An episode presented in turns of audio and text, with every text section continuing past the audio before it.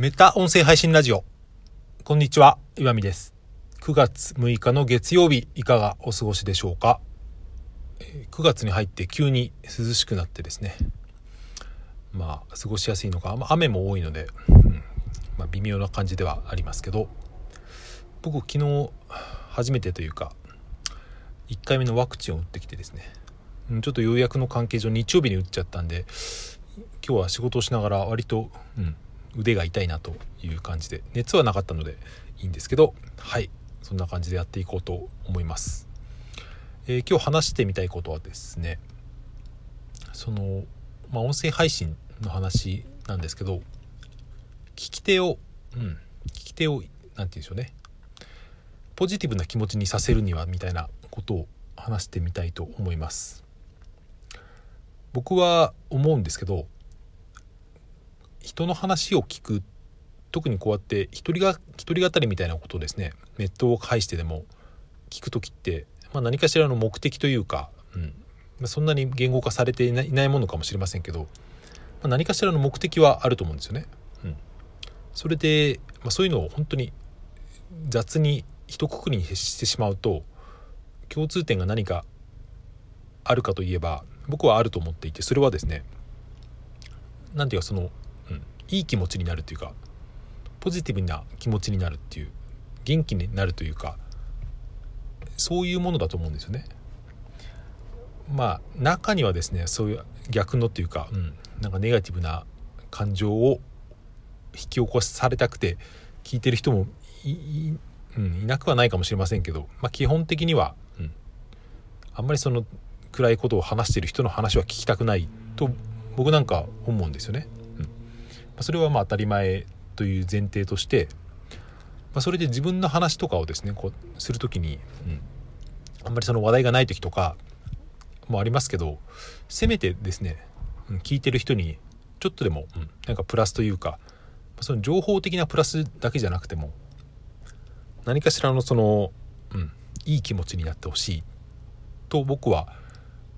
思思うんですよね。うん、それでその時に何かできることはあるかなっていうか気をつけたい気をつければいいことがあるかなって思ってですね前に何かの本で読んだんですけどそれにちょっとヒントがあってですねちょっと何の本でどういう文脈で出てたのか結構忘れちゃったんですけどまあ要するにですね、うん、そのポジティブな単語が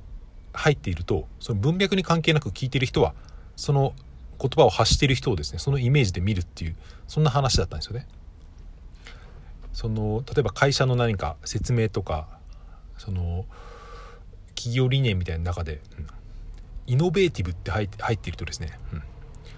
それ文脈関係なく本当にサブリミナル的にでもですねただイノイノベーティブって入っているとその見見てる人はその会社はなんか革新的なことをやっているんだっていうなんか刷り込みみたいのが入るっていうような話があって、うん、確かにそういうとこってあるなって思ったんですよね。だからま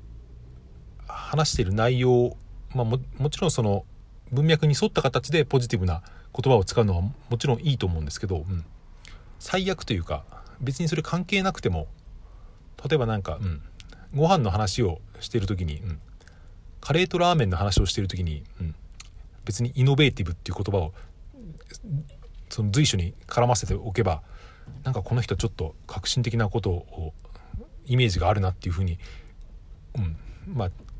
思うのかな。今喋っててちょっと微妙かもって思いましたけど。でも要するにですね僕が言いたいのは、うん、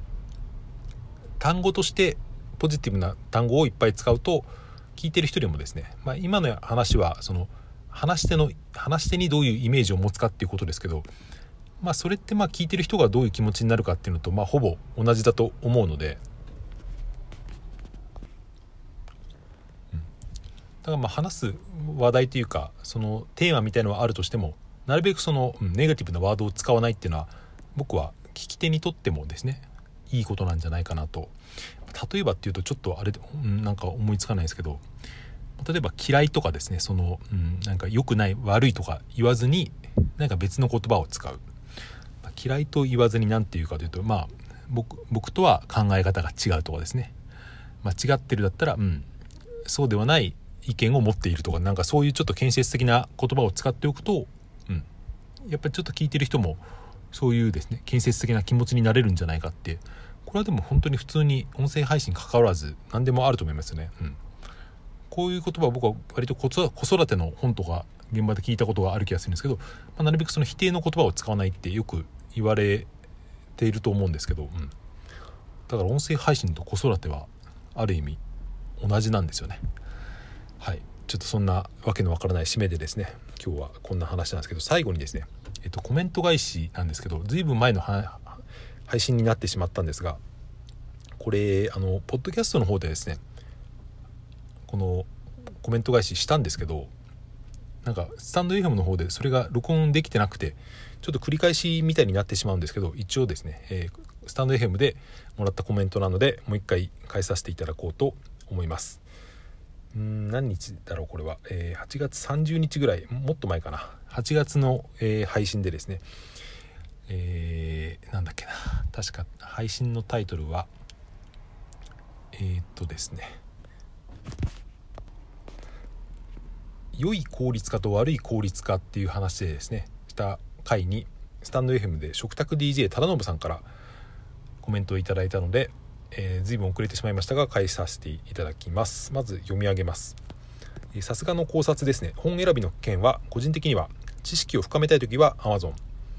横に広げたい時はリアル書店という感じで考えています。Amazon のキュレーションはすごいしリアル書店は書店員さんの渾身の陳列方法にうなったり使い分けかなと思っています。ということで、えー、コメントありがとうございます。これは僕は、えー、とそうですね。あの効率化するのにその偶然の出会いがなくなるような 効率化っていうのはあんまり良くないなっていう話をしたんですけど、まあ、その例として、うん、本を選ぶ時に、まあ、書店とか図書館とかだとその自分が普段だと選ばないような本があるっていう話で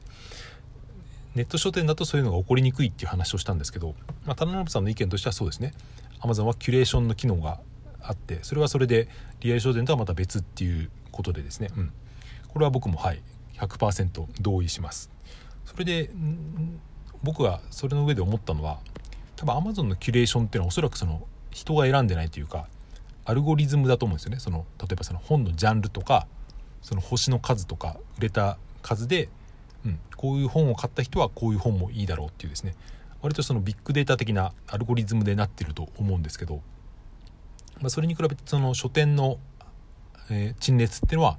本当に本の好きな書店員さんとか図書館の司書さんたちが並べているわけでですね、うん。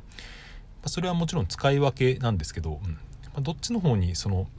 感動というかですね偶然の出会いがあるかなっていうと僕のその今のところの経験だと、うん、そのリアル書店とか図書館の方がですね、うん、あこんな本があるんだって思ったのは、うん、あれですね。リアル書店の方かなと思ったという話ですね。うん